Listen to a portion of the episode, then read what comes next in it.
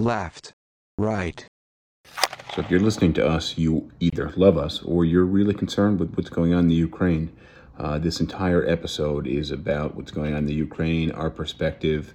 Uh, you know, as uh, a couple of guys in our 30s, we uh, we haven't really experienced this Cold War type situation. Not saying we're there yet, but it is reminiscent of what we know from our personal histories of uh, what we heard the Cold War era was like. So uh, we're sharing our perspectives. We're trying to break down as much as we know at this time, and we're going to see how uh, how things unfold. But uh, listen on to the episode, especially if you're concerned with what's going on in the Ukraine and you want some people to uh, relate with. So, uh, see you guys on the other end. Enjoy. This is Sip Talk. Grab a drink and enjoy. Across this film.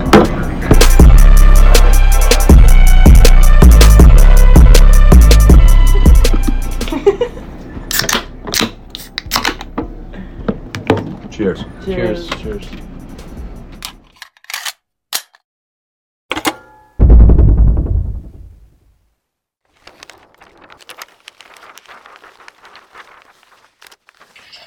All right, we are live. Welcome to Sip Talk, episode 170. My name is Justin DiGiulio, out of my basement in New Jersey, joined by James, the Bosnator Boswell out of Charleston, South Carolina. James is a philosopher, a professional referee, a professional bartender, and most exciting of all, an accountant. James, nice to have you on. Good to be here. Bit of a frustrating day on the accounting side.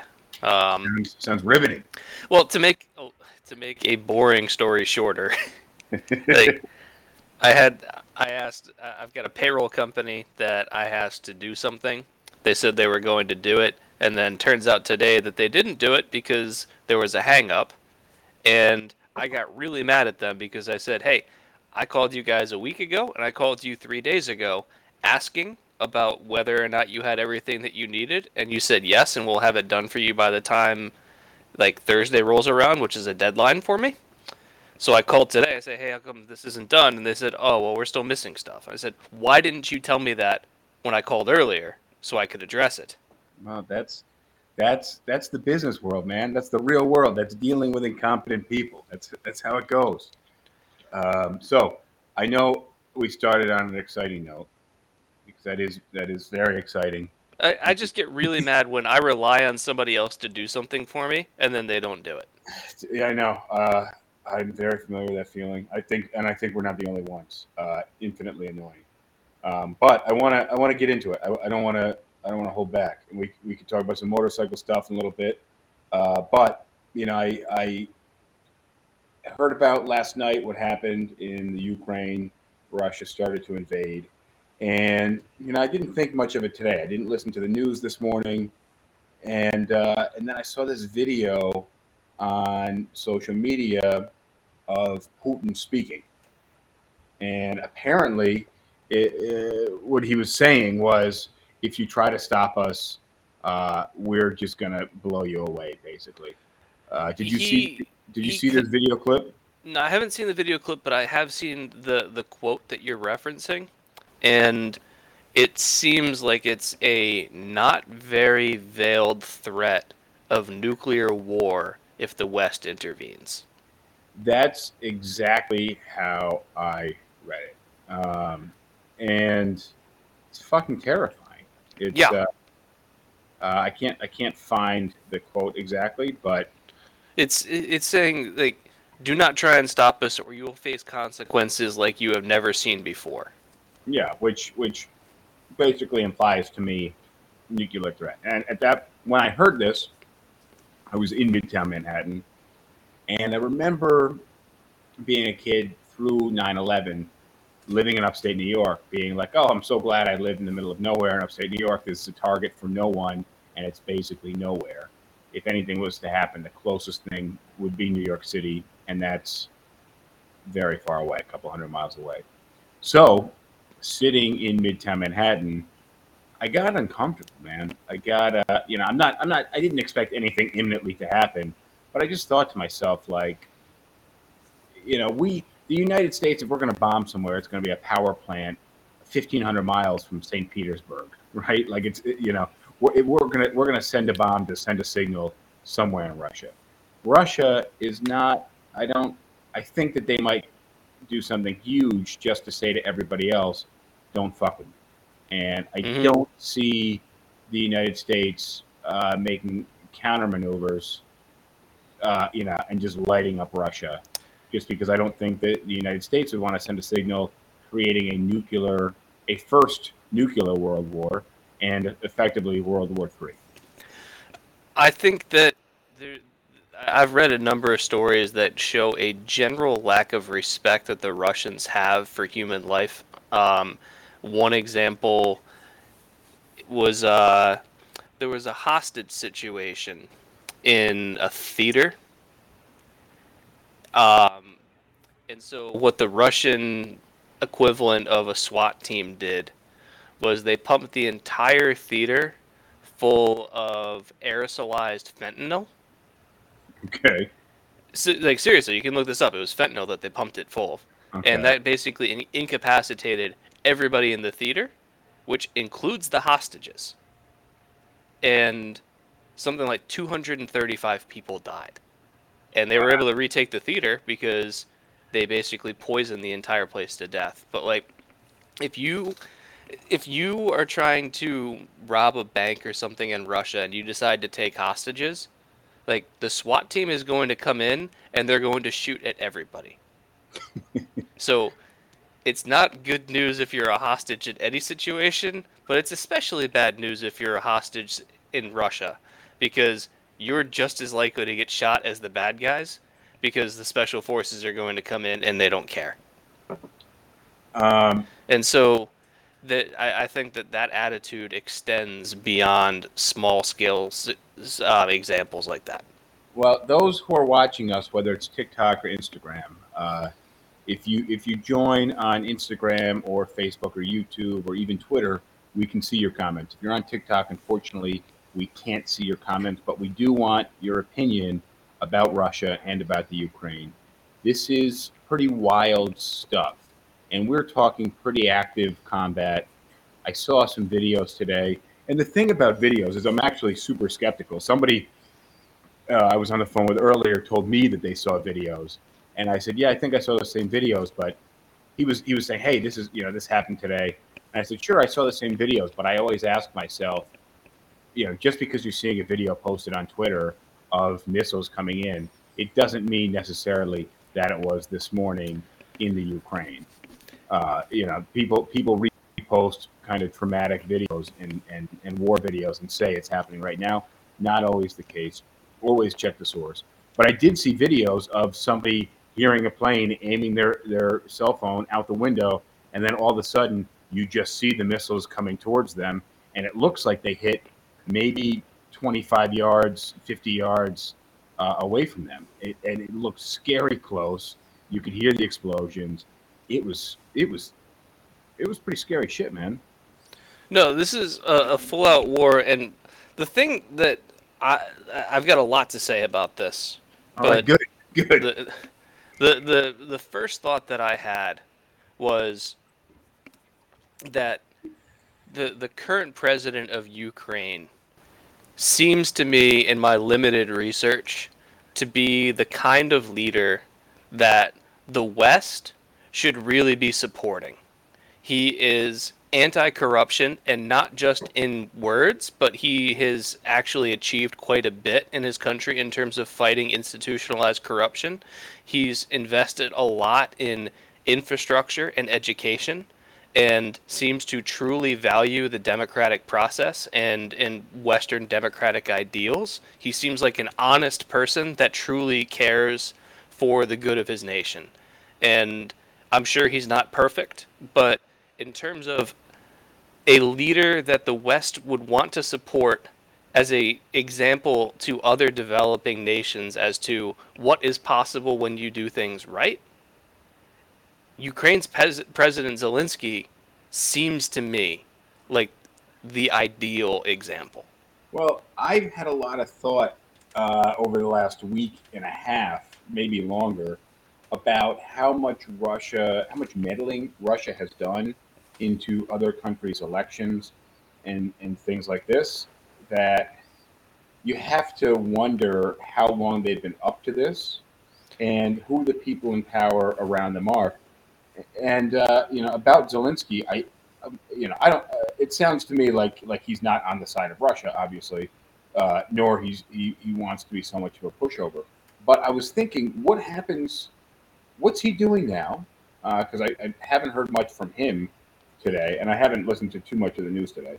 But I haven't heard much from him. I wonder what he's doing now, and then I wonder what happens once Russia takes full control over Ukraine. And it, it sounds to me like that's about what's to happen. What's going to happen. Well, so this the causes for what's happening right now go back eight or nine years, and you have to look at the protests that happened in Ukraine in 2013 and 2014 against their then president Yanukovych, and he was very much a Russian ally. He he re, what caused what what caused the protests initially was Yanukovych um, not signing a trade agreement with the EU which was something that Russia wanted him to do because they wanted him to be they wanted Ukraine to be closer to Russia and by signing a trade agreement with the EU that would bring them closer with the EU. And so the Ukrainian people were getting more and more frustrated with the authoritarian rule of Yanukovych and and him not signing this trade agreement was kind of the final straw. And so the protests led to Yanukovych actually leaving, fleeing the country to Russia. And interesting. And since then, Ukraine has elected leaders that have been much closer to the West. And while the, I'm oversimplifying the causes here a little bit, I think you can look at it as Putin came up during what he views as the golden age of the Soviet Republic and he believes that that was the best time for Russia was when it was USSR. Exactly. And you can look at especially in the last 10 years, but the entire course of his rule of Russia has been him trying to restore Russia to the way it was when he was younger as the Soviets. And Ukraine was a big part of Russia. Well, it was a big part of the Soviet Republic. So he wants that back because he believes that it's rightfully Russia's. And if he can't have that back, then he at least wants to have a government that is a puppet dictatorship controlled by Russia in a similar fashion to the way Belarus is operated right now. And so he wants to oust Zelensky because Zelensky is allies with the West. And Zelensky won't do what won't do what Russia tells him because he's independent and he knows that Russia doesn't have his best interests in mind. Yeah, well, that's that's actually in my notes. I have uh, uh, basically the blame being put on Putin's predecessors for letting the country fall to shit in in his eyes, um, and and he wants to reclaim what he believes is his in, in uh, Ukraine, Belarus, uh, and the former Soviet nations. Well, you, do you know how Putin came to power? Uh, not off the top of my head, no. no well, idea. all right. So there has, for a long time, been a rampant problem with corruption with Russia's state-owned industries, where people would be scraping money from the state-owned industries, and Putin came in and basically confronted all of these people and said, and the deal that he cut with them was, I know what you're doing, and if I'm in power, I'll allow you to continue doing so, but I want my cut, and my cut is half. Okay. And yep. so he's been able to keep himself in power because the richest people in the country stand to benefit the most from him staying in power because he allows them to continue to make the money that they do the way they do it. Like I don't know what his his estimated wealth is, but Putin is most likely one of, if not the most wealthy people in the world. Um, it's Well, just look- it's hard to estimate what his wealth is because he's not like Bezos or Elon, where you can just say they own X percent of a company and it's Stock. trading at Y dollars. Yeah, Like- we're not we're not looking at his bank accounts or his stock portfolio. It's, it's no, it's much it, it's much harder to figure out what he actually owns and how much it's worth. But there's no question that if Putin weren't president, he would still be an incredibly rich person. But that's the reason why he keeps power, is he has the backing of the most powerful and rich people in Russia, not necessarily the populace. Now, the populace of Russia, a good portion of them have been propagandized and browbeaten into supporting him because protesting in Russia is a recipe for a long arrest. and so the people that are protesting in Russia, I applaud their braveness. Yeah, but those people, they're not going to be able to protest for very long. They're going No. down, they're going to jail. They may end up dead. Uh, I think what a lot of people don't understand and, and possibly can't even wrap their head around is the level of corruption, dictatorship, uh, authoritarian uh, the, the country of Russia is. And, and that's why I think a lot of people don't fully understand like what was going down during our elections uh, here in the U.S. Was it was it France where Russia dumped a bunch of misinformation into the media im- immediately before they cut off? So uh, you know what I'm talking about? Not really. So it, I, I'm pretty sure it's France, and what happens is the they're not allowed to re- report. The media is not allowed to report on politics 48 hours before the actual election Okay. and immediately before that, Russia dumped a whole bunch of misinformation into social media threads and things like that. And then the media had a blackout for the following 48 hours, so they couldn't tell everybody what was happening. They And- couldn't. Yeah, there wasn't a chance for the media to cover these stories and say, "By the way, all that stuff is untrue." And I'm, it was France, though. You know what I'm talking about? No, I don't. But Uh, uh, uh, well, Russia, Russia's disinformation campaigns in Western elections has a long and storied history. But I, that the level of corruption is is what I'm getting at. That I think a lot of people won't be able to to comprehend the fact that how you're explaining how Putin came to power in a very unique way. I don't think any, you know, we're not talking about like the Italian mafia or something like that. We're talking at a much It's- scale. It's a similar approach, though. It's just on a Yeah. much bigger scale. But- Like the Italian mafia runs their own businesses and, and extorts people and all that other stuff. Like the Russian mafia controls the state-owned businesses. Yeah, exactly, exactly. Um, and and Russia is the largest country geographically um, by almost double that of the, the following countries. So I think it's Russia and then Canada. Yeah, Canada's pretty big, but Brazil's big too. But yeah, Russia in terms of land area is huge, but in terms of population and GDP, isn't that impressive. Well, that so I yeah I, I know they're like nearly double the size of the next following country, which would be Canada, which a lot of people fully under. It can people don't understand Canada is the second largest uh, country. So then, like, if you, people think of large geographic geographically large countries, they're probably thinking China, but um, but Russia is such a huge place, and to have that much control is is insane because it's also it's it is not as populated, so you have that control widespread over a lot of different towns and smaller cities. Do you have the population numbers? I'm looking at the GDP. Well, the population is, is one of my one of my thoughts. Just when it comes to army, you know, when it comes to manpower. In, in- Population of Russia is 144 million. so less than half of the United States. Yes. Wow. Okay, the United States is about the, a third of the no. No, United States is about 330 to 350. No, I mean the uh, geographically. Yeah, I thought we were 360, but uh, but I'll I'll buy the 300. Oh, you want to do geographic like square miles? Yeah, Um, I think the, the United States is like uh, so Russia is 6.6 square miles. United States is 3.8. Okay. Oh, yeah, I was thinking three something for the U.S. Yeah, So- United States and China are almost the same 3.9, 3.79 and 3.70. So yeah, it goes Russia, Canada, China. U.S. Brazil.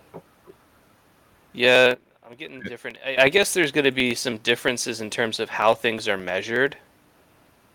Well, yeah, and probably like what's what is measured, especially Yeah, like because one I saw United States ahead of China, another I'm seeing China ahead of the United States, but they're both pretty close. So yeah, like Russia's huge in terms of its actual land area, but like if you compare the 1.4 trillion GDP, um, let me look and like compare, like say what else that's close to. I want to I want to talk about sanctions in a little bit too, because when it comes to GDP, and and it, it comes to how the rest of the world is dealing with what Russia's doing, I'm curious if it's going to have that much of an impact on Russia, because I feel like the majority of Europe is dependent on Russian oil.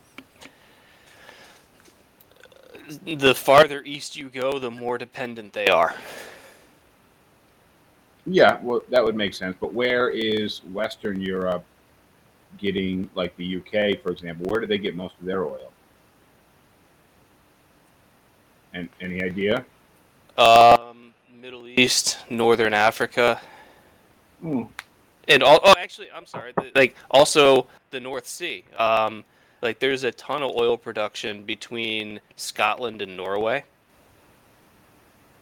No. Okay. Interesting. Yeah, Yeah. There's tons of oil rigs in like the North Sea between like the UK and the Scandinavian countries. so. So let's back up a little bit, though. My, so. So when we talked about this the other day, uh, like two or three episodes ago, um, that the Ukraine is not part of NATO. No, they want to be, They they'd like to be, as and you would can sure see why. as would several other former uh, Soviet countries. Uh, they want to be part of NATO, and Russia is doing everything they can to not allow that to happen. Because once Russia invades a NATO country, the, the other NATO nations come to their defense. An attack on one is an attack on all. Exactly. So now, if we go to bat to defend the Ukraine, because we're not, uh, because Ukraine's not part of NATO, us then attacking Russia or defending Ukraine would be seen as an act of war. Let me ask you this. Yeah. Do you think that the United States should provide more concrete assistance or even direct combat support to Ukraine? So that's a really good question. I think it would have to be with the support of the rest of the world. And because the United States can't do anything without being backed by the majority of the rest of the world, because they're basically picking a fight that they may very likely lose, or they may not want to. The, the they may not lose, but there's it's it's an overall too- too much of a loss, right? It wouldn't be like we wouldn't lose a war to Russia. It would be everybody would lose a war to Russia because if enough nukes go off, it doesn't matter that you won. Well, my thinking also with what Putin said earlier today, uh, basically saying you will see, you know, retaliation like you never have before in your lives, sounds and and, and knowing or imagining at least that he believes that uh, Khrushchev and and and uh, the former predecessors uh, he had, which is what uh, Lenin and Well, it went Lenin, Stalin, Khrushchev? Khrushchev, somebody else after that that I can't remember, and then Gorbachev. Gorbachev was the last one, but there was somebody between Khrushchev and Gorbachev. Um, but my, my point is, I think that he he believes that uh, those guys failed the USSR, and that maybe had they engaged more actively in nuclear war and and fought for their case, then the USSR wouldn't have been disassembled. Well, there's another. So going along with that, um, like when Khrushchev was posturing war with the United States in the 60s, um, such as the, the Cuban Missile Crisis, hmm among other things. Um, the reason why Khrushchev lost control of Russia was the Soviet system had the Politburo that decided who was going to be the leader, and the Politburo just said, "You know what, Khrushchev, you're acting way too crazy. You're going to get us into an actual war, and we don't want that." So, like, even as autocratic as the leaders in Soviet Russia were allowed to be, they still had accountability to people that would oust them from power if they went too far. Putin doesn't have those constraints. All Putin needs to do is keep the people that he's made rich, rich, and he can do whatever he wants. No, he, he has to keep his country on on his side. So just a comment real quick I saw on TikTok from Lexi NYC saying, "Who says there isn't Russians? Who says there aren't Russians infiltrated into the Ukrainian military?" Um, that's a good question. I don't I don't think that's very likely, but I think Ukraine, by the, I looked at a map of the, the the 1992 vote that Ukraine held as to whether they wanted to be an independent country or they wanted to join Russia, and with the exception of Crimea and like the Donbass region, all of the votes were 80 plus. The farther west you go, you saw like 92 and 93 percent as voting for independence. independent. yeah. Ukrainians want to be their own country. They want to be separate from Russia. And there are really two or three areas where that strong support wavers. And that's going to be like Luhansk, Donbass, and Crimea. Well, I'm I'm curious. What does Russia get?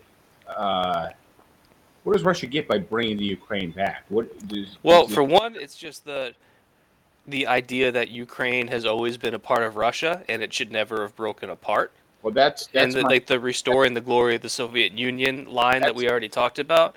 But Ukraine also has a ton of arable farmland. They've got some of the most fertile farmland in the world and a large amount of it. They've got a lot of heavy industry. They have a little bit of oil production. And the reason why Putin took Crimea is because they have port access to the Black Sea. So, there, so Russia does get quite a bit by by taking them over. Now, what's to say they stop with Ukraine? Because I don't think that's very likely at all. I don't. I don't. I don't think they're just going to take Ukraine and say, uh, you know, you- you're saying that they have a Russian sympathizer in Belarus, but there's several other countries as well uh, Estonia, Latvia, Poland.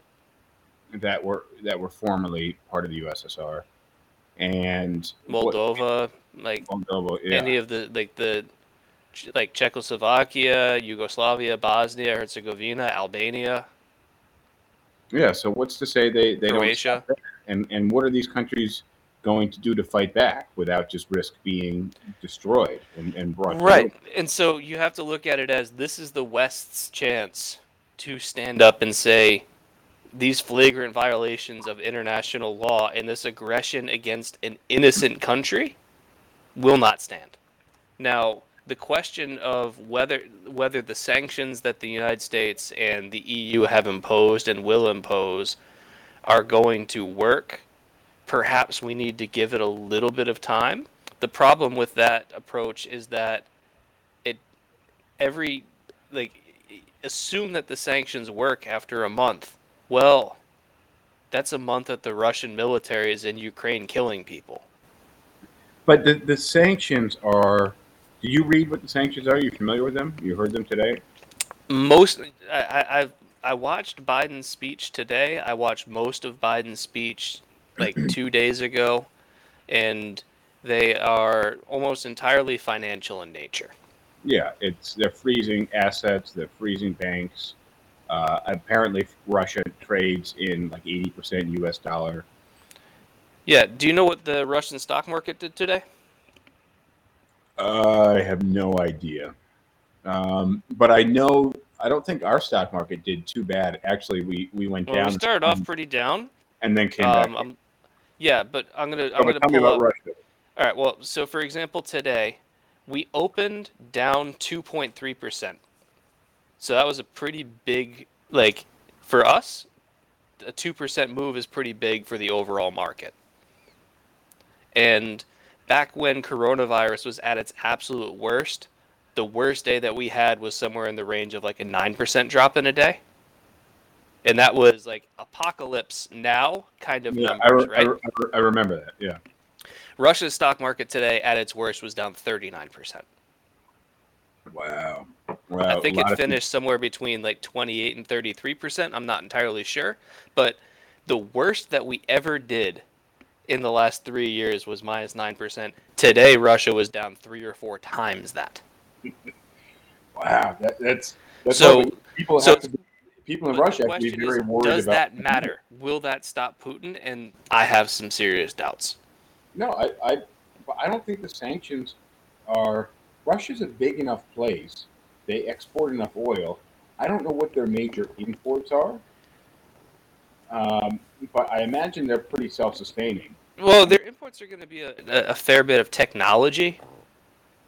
So, Oh, know, chips and computers and stuff. What's the Russia-China relationship look like? So, don't see it being The point that my brother made today was like the West needs to cut off all oil buying from Russia. And I said, I understand the motivation for that thought, but the problem is Russia is close enough with China, both geographically and politically, that China will happily buy up Russian oil. And even if China doesn't like what they're seeing in Ukraine, um, and Rosh point, the, point, pointed this out, that China's got its own kind of thing with Taiwan that is in some ways similar to the way Russia views Ukraine, where China still views Taiwan as one of its territories. So China's kind of walking a tight a tight line here. Well, um, but I don't think that like that blocking Russian oil from being sold in the West, while I think that symbolically it means a lot, it's not going to have a major effect because China can just switch from buying Middle Eastern oil to Russian oil, and China would probably be happy to take the discount. well, who was it in, in terms of the sanctions cut off the? Uh, there's a pipeline. Was it? So Germany, there I don't remember the name of it, but there was a major oil and natural gas pipeline that they were looking to build to to Russia. It was Germany. I thought maybe it was. It was definitely Germany. okay. And they ended that contract. They just said, "You know what? I don't care how far along we are with this. We're not building it anymore."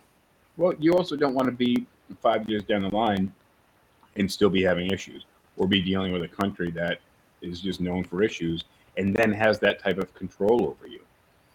Yeah. Because right now, oil is something that we really are dependent on. Well, and Ukraine is heavily dependent on Russian oil and natural gas for, for its power plants and all sorts of things.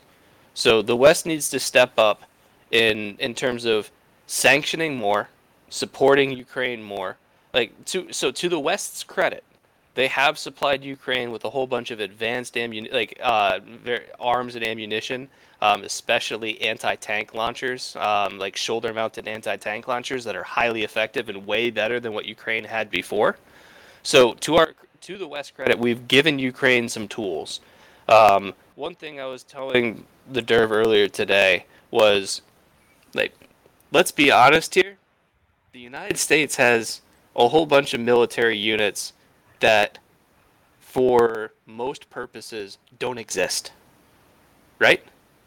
What do you mean? I, I don't know what you're getting. As in, they go and do something, and it's like they were never there.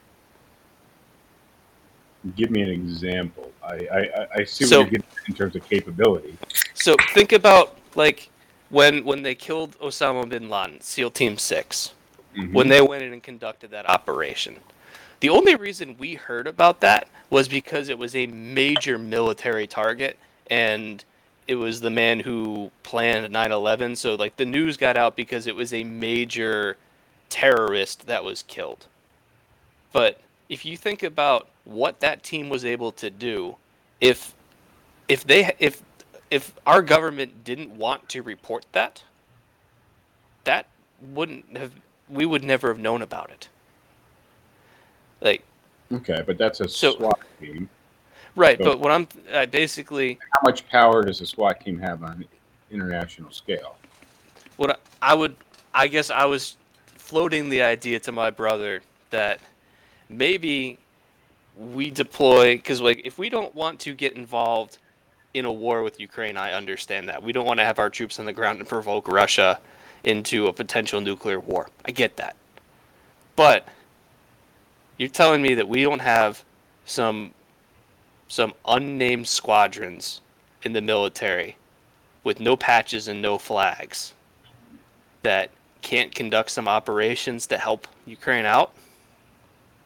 In what way? And that's and that's what I'm getting at. In in in what way? I see what I see what you're saying, but what are they going to go in and just just uh, go you know slit uh, Putin's throat or something? You- No, no, no, no. I'm talking crap? about in Ukraine. I'm not saying in Russia. I'm saying in Ukraine provide all sorts of clandestine operations to to hobble the Russian invasion.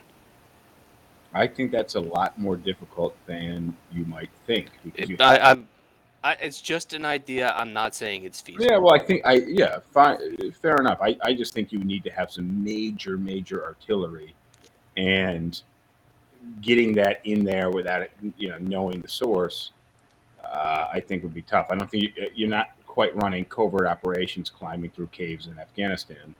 Um, but on that note, we just had an incident months ago where we spent 20 years in Afghanistan and then we left and hours later basically the country was taken back over by the same people that we went in to fight in Afghanistan. Mm, I don't think you can compare Afghanistan to Ukraine.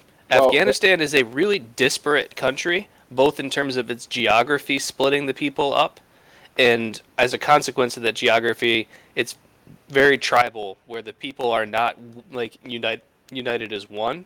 But my- but Ukraine has my- that to a much lower degree. It's a much more me out. united country. hear me out. We just spent 20 years, we were 20 years invested in that country. We left, shit went wrong, and we were like, eh, you know, we, you know, eh, we're done. Yeah. Okay. What did we really so- get out of our 20 years in Afghanistan? Okay, but we haven't invested 20 years into the Ukraine. It's on the other side of the world, and getting involved could start World War III. What are we likely to do in that in that scenario? I look at it as we have to this is a this is not just an assault on a country. This is an assault on a country that has expressed expressed clearly that it wants to be a part of the West and is behaving as though it wants to be a part of the West. And if the West is going to say that we have these ideals and that this is the proper way to go about doing things, then we need to defend and support the countries that are seeking to follow in our footsteps. But but and hours are ticking by. Russia continues to advance and bomb the cities, Mhm. and, and and what we're doing during our waking hours is is shutting down bank accounts. Right? So the theory So- there is to make this as economically unpalatable as possible for the Russians in general, and especially the Russian oligarchs that support Putin. So they no longer have a reason to support Putin because they're now worse off than if he wasn't in power. let me ask you a question. All right, you're in a relationship with somebody, and and you find out they're cheating, and you call me up and, and you say, you know what, Justin, I'm I'm gonna go shoot this guy. I'm so mad. I'm getting my gun. I'm gonna go shoot this guy. So so I call your bank and say, hey, cut off James' credit card, uh, and that'll show him. And and soon he's gonna run out of gas, and and then he's gonna get hungry and need groceries, and and and that'll show him. Well, you know what's going to happen over the next 24 hours or 48 hours? Still going to shoot the guy. You're still shooting the guy. So now you've shot the guy, and and and, and now you got the police after you, and and and now you're short on cash. Okay, but but th- it, it still happened, man. It still happened. So yeah, in the law. But I think what we're doing with these sanctions, yeah, have a real long run effect. But what happens once Russia fully dominates the fuck out of Ukraine and then they're low on funds, right? Like, and right and that's and that's a, a valid criticism of the approach of using sanctions is that they don't act fast enough and they don't act strong enough to deter what is clearly happening right now and so the question is if we want to stop russia from doing what they're doing and sanctions aren't working what else can we do it's it's just this level of apathy and kind of disbelief and just inability to get on the same page. I think that's that is really setting the United States back Well- in, in, in terms of world dominance. Like look at look at Iran and, and North Korea when it comes to nuclear programs and, and stuff like that. We are still, you know, because we fucked with them 13 years ago when they were working on, uh, you know, Iran was working on uh, Iraq. Iran, no Iraq? iran Iran, yeah, that's what I thought. Uh, when they were working on developing their, their nuclear uh, power, we fucked with them 13 years ago, and we're still saying, well, you know, they're they're they're no threat. They're not they're not getting any further, but they fucking are, and they have underground facilities and, and all this shit that we have no Well, no you know idea. what? You know, as far as Iran developing a nuclear weapon, they they legitimately gave up on that op, uh, on on that course when they signed on to the uh, the agreement in 2015 that Obama helped pioneer with France and Germany and England and and it was when Trump pulled out of that agreement that Iran said, "Okay, if you guys are going to pull out, then we're going to start developing nuclear weapons again since apparently like you bailed on this contract, we're free." So, Iran was actually playing by the rules until somebody decided to pull out of the agreement. I don't believe that though. I believe they're still doing all this shit underground that we would have no idea about. And and Mm, yeah, there's no proof for that. no, there's no proof, but just knowing how All the inspections by people who were trained in finding these kinds of things came back clean. Everyone said, "Yeah, they're cooperating. They're Hey. abiding by their end of the deal." Let, let me ask you a question. You ever worked for a restaurant? Yeah. In, yeah, I, I know you. have. You ever, you ever worked in the kitchen? Um, I've You've never been in- worked at back of house, but I've You've been in the kitchen. kitchens plenty of times. So look, if the health inspectors just show up and do a check, they're they're probably not getting a, a great rating. If the health inspectors give you notice and you clean all the shit up beforehand, you're going to get a much better rating than had they just turned up. So So- the agreement was that the inspectors didn't have to give Iran notice. Well,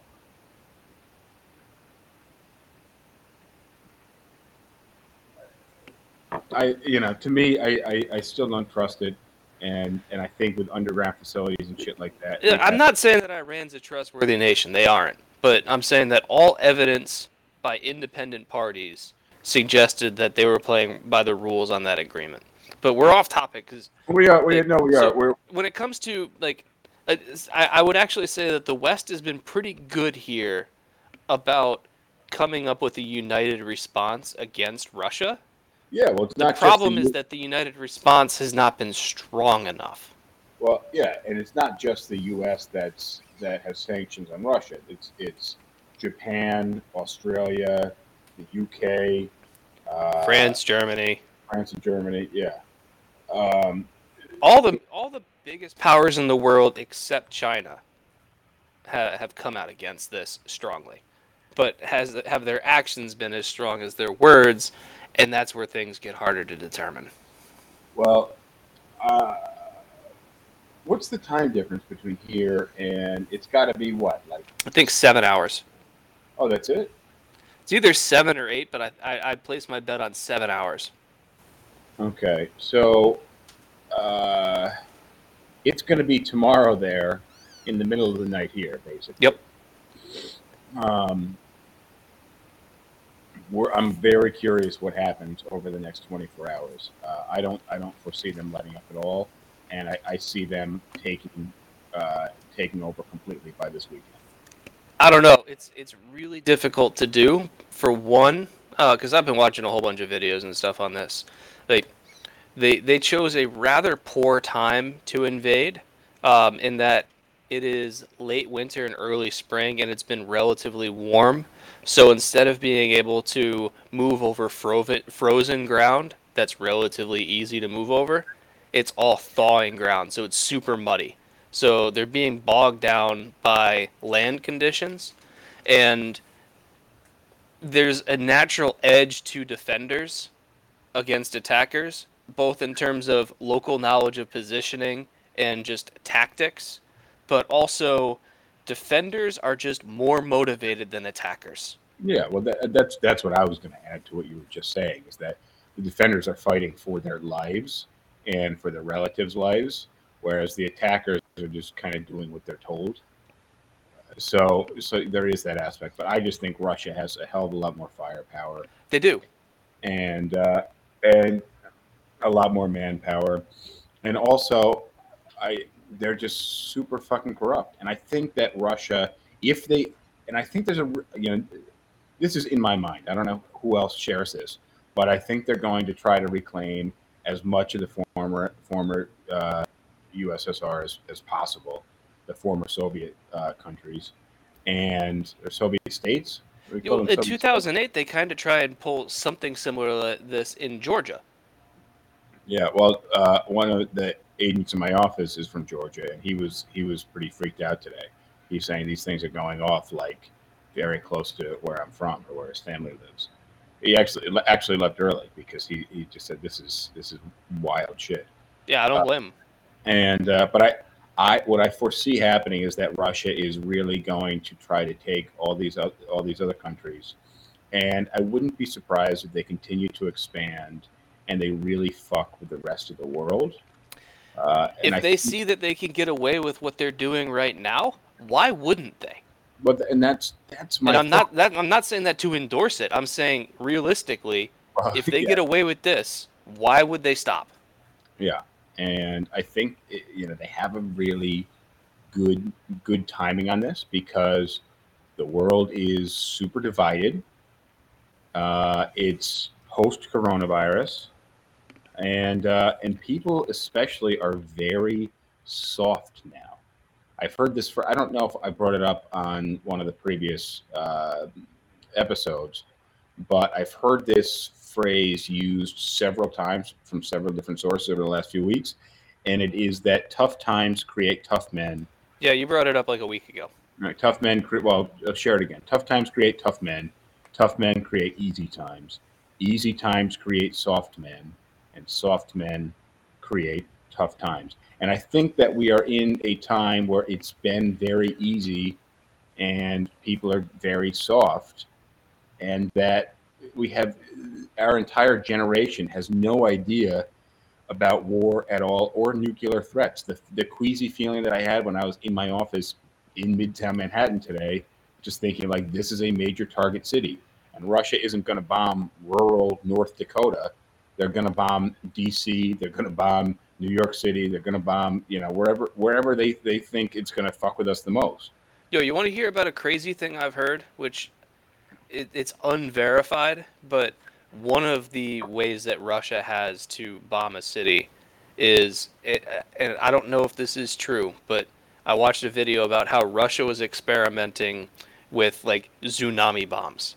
So they take a massive nuclear weapon and they park it a couple miles away from a city in a sub and they detonate it and create like a 500 foot high tsunami. There goes New York City. Right. That's Like I, I I don't know if that would be worse than like just dropping a bomb on a city. It might be. we would have no idea that's coming. We like to think that we have an idea, but the fact that like 80 or 90% of our oceans are like we have no idea what's what's going on in the ocean completely unexplored. Yeah, and so like what I heard is that they have like these autonomous things that like just kind of sit in the seabed somewhere waiting to be activated. yeah, this is the shit that really scares the fuck out of me. And I wouldn't be surprised if they haven't spent the last 20 or 30 years putting all this shit in place. I wouldn't be surprised at all. and and you know I, I was making some notes beforehand about like what modern warfare looks like and will look like. And i think nuclear warfare a very very big one. Um, and then also uh, like a what's the word i'm looking for? Chemical or like virus warfare like with coronavirus um, and then technological. And i think that russia is posed very, very well to, you know, Russia had their own vaccine for coronavirus. Yeah, of questionable efficacy. Sure, but maybe they were really vaccinating for something else, right? Maybe they were, they were vaccinating for something they were going to dump across the rest of the world. That, that feels like tinfoil hat theories to me. hundred percent, hundred percent. But what I'm saying is that thinking outside the box in terms of where they're going to strike and how they're going to strike next, you know, us having a conversation about it, even with a couple dozen people uh, listening on, isn't isn't going to get anybody anywhere. But um, you know, but I just think thinking outside of the box like that is where our government needs to be thinking and be preparing for and be and be sending you know looking for for intel for these types of things just like the tsunami bomb that you're talking about it's it's very pro- uh, unprobable and and a bit out there but you know if you're russia why why not do something like that why not take advantage of coronavirus and vaccinate all of your citizens against a virus that has released but you're vaccinating them against it and then when that virus gets released to the rest of the world, the majority of your population stays alive, and the rest of the world turns into fucking zombies. Yeah, um, I know you. I was like thinking that. about this before I went to sleep last night, just in terms of like, would Russia actually like launch a nuke, and if so, what are the chances that an anti-missile defense or whatever would catch it? And uh, it wasn't it wasn't a great thing to go to sleep to. Uh, well, at least you're in South Carolina, which is uh, improbable. I mean, you are more coastal, but Well, uh, we we do have uh, the the nuclear subs training thing in Goose Creek, the naval yards there. So Charleston's a pretty big navy city. oh man, could somebody Google where would Russia strike first and just comment that because I'm I'm curious. Yeah, I'm sure Russia's gonna tell you. No, but I'm, I'm curious what the thinking is on that, and Google's going to give a solid enough answer that that somebody would give me what I'm looking for, really. Uh, but I'm, I'm curious where people think Russia would strike. Um, Honestly, I think what you do is you you'd pick a mid-sized target and a mid-sized nuke to send a message and say, "We have more where that came from." But you're not going to play your biggest card don't- first. I think there's a good chance Russia would do that. I think there's a good chance Russia would make not a, what I said was the United States would bomb an a, an electrical plant uh, in 1,500 miles away from Moscow. Yeah, we would probably try and pick tactical places that aren't going to hit a lot of civilians. and I think Russia would not. Uh, Russia would actually just knock out New York City or knock out Washington D.C. I don't And- think they would go for New York City or DC first. I think that eventually they would, but I think they would try and send a message and pick a a smaller target first to say, hey, you see what we just did in Fort Lauderdale? There's a comment right here that just says uh, uh, they'd hit Florida first because uh, they hate fun and they hate Disney World. so Yeah. So, like, yeah, they would hit someplace like Fort Lauderdale and say, we were able to do that. How much do you like New York City? but at that point, we're geared and ready for for the next attack. Yeah, it Right. doesn't matter. Like they have so many nukes that even if we're like, let's just assume that our our anti-missile capabilities are ninety percent. If you shoot hundred nukes, that still means ten get by. Yeah, well, and, and but also what we talked about before, Russia, the United States is four times as dense, densely populated than Russia is. So, And that's even counting the whole like American Southwest, where like you'll have hun- like a hundred miles where two people live.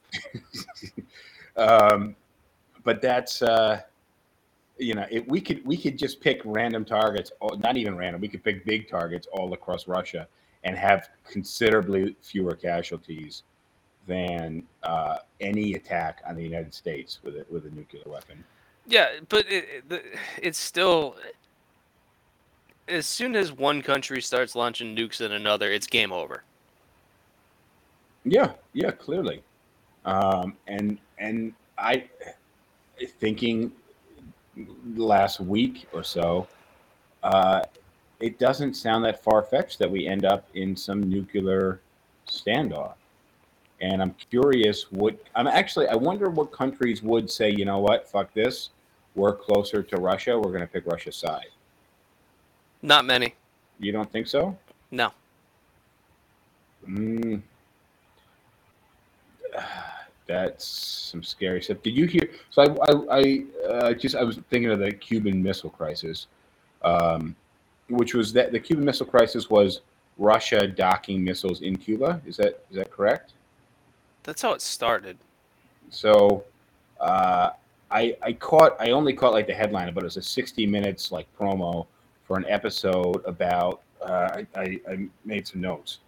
Uh, invisible weapons, and what was happening in Cuba and in China was that U.S. diplomats were being targeted by some invisible weapon.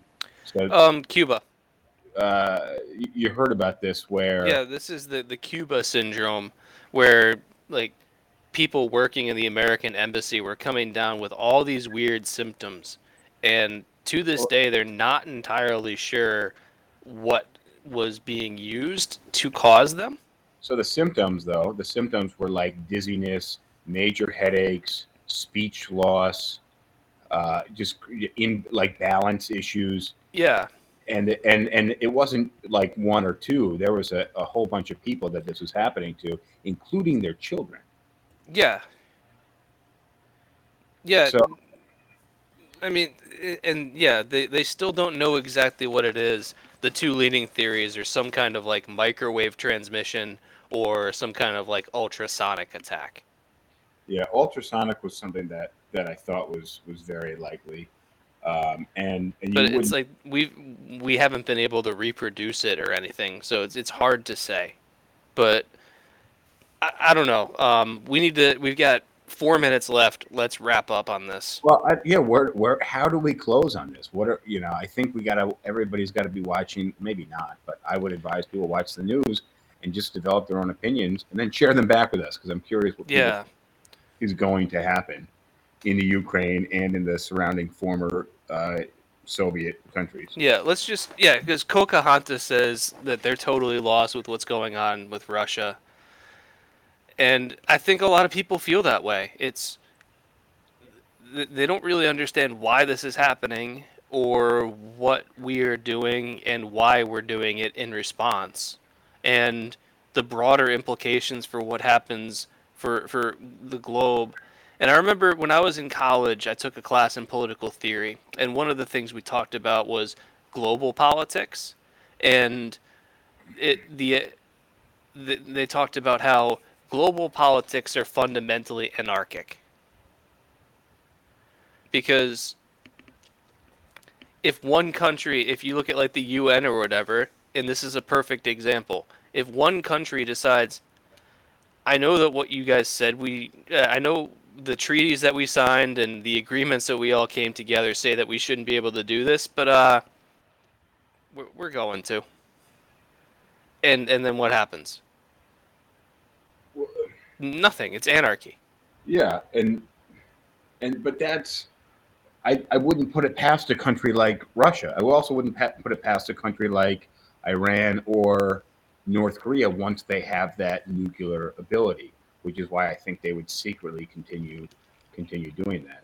But yeah, it it if a country just is, and the thing is, if we say or do the wrong thing right now, uh, you know, Russia could just start lobbing over bombs and and that's why I think we're more likely to take no action than any action at all.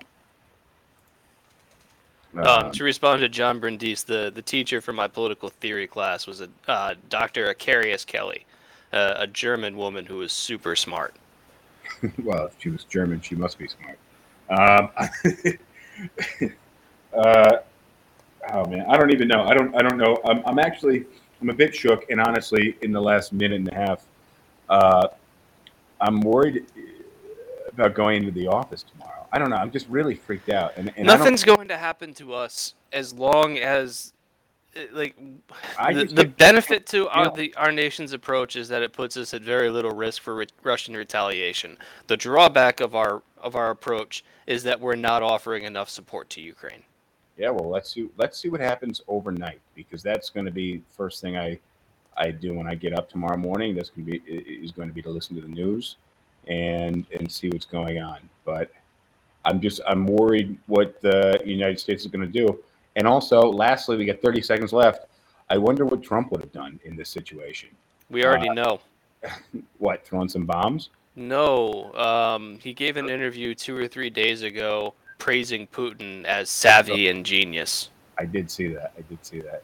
Um, but I'm curious what what he would have done. All right, our our timer's up here. Uh, on that note, I want to thank everybody for joining. I want to thank big time to Rosh Kaleb for feeding us your guys' comments. Uh, thank you guys on TikTok for turning out, Instagram, any other platforms. Don't forget to subscribe.